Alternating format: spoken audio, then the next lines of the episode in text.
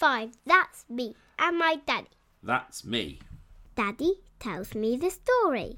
I like hearing about battles, chopping off heads, and queens and kings. I add in the funny bits, the disgusting bits, and ask the questions that you want to know. And if Daddy gets boring, I tell him, Daddy, most kings and queen stories are actually about kings.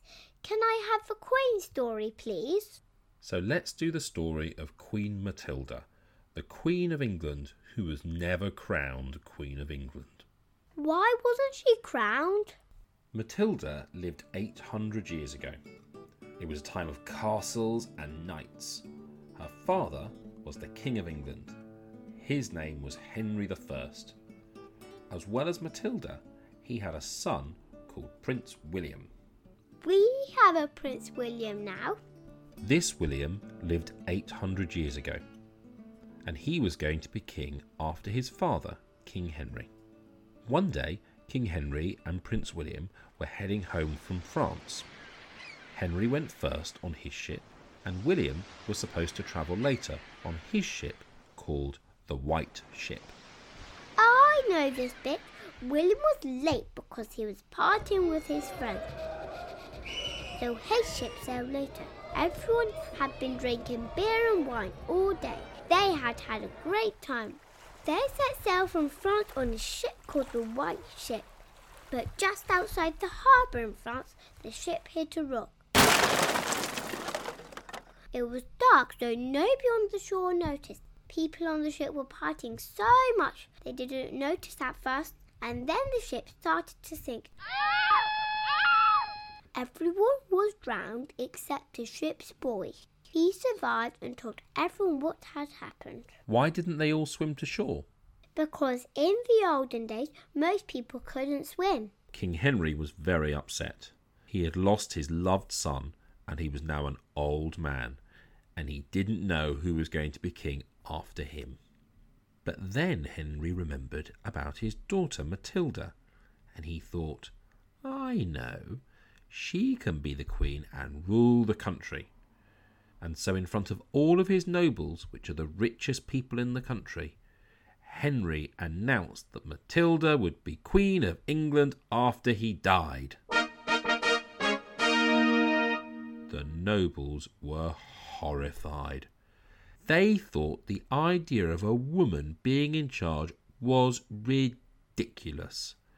For them, a king was someone who wore armour and fought with them as a knight in battle. And they thought women could only wear dresses and look after homes. But Henry insisted that his daughter would be queen. Now the nobles were afraid of Henry, so they promised that they would support Matilda as queen. But secretly, behind their backs, many of them were crossing their fingers. That means it's not a real promise. Meanwhile, Matilda was married to a French lord who had lots of lands and castles in what we now call the Loire Valley. We've been to the Loire Valley. That's right, and lots of people go to France to enjoy the cheese and the wine.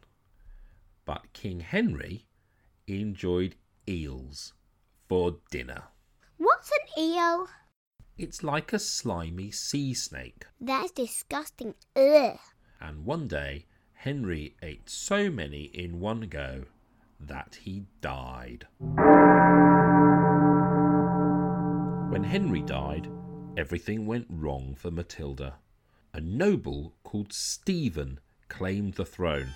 He was popular and friendly, he was a brave knight, he had a lot of friends, but most importantly for the other nobles in the church, he was a man. He was crowned King of England. Those nobles are lying. Poo poo filled, bogey loving toads. Matilda was furious, but she wasn't finished. She got an army and she invaded England. A huge battle took place at Lincoln. The lords and knights who said they supported Stephen ran away, but the ordinary soldiers stayed and fought bravely. But Matilda's army crushed them. Eventually, it was just King Stephen fighting alone. At first, he fought with a huge battle axe and cut down anyone who came near him. Then his axe was broken. So he drew his sword and carried on fighting until his sword was broken too.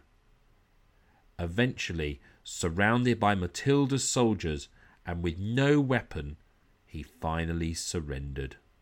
He's a cheese eating surrender monkey. Was he a bit French?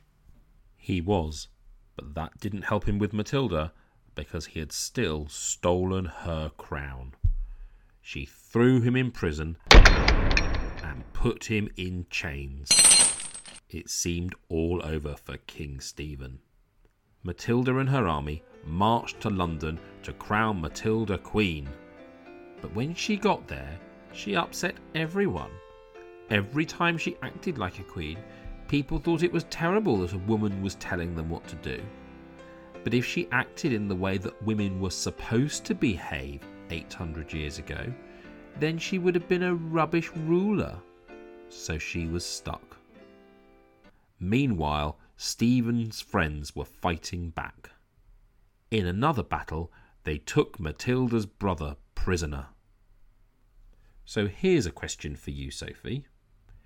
If you were told you could be Queen of England, but your sister or brother would be in prison forever, or you could have your sister and brother out of prison, but you would never be Queen of England, what would you choose and why? I would go and save my sister, but I don't mind if I won't be queen. I care about my sister more.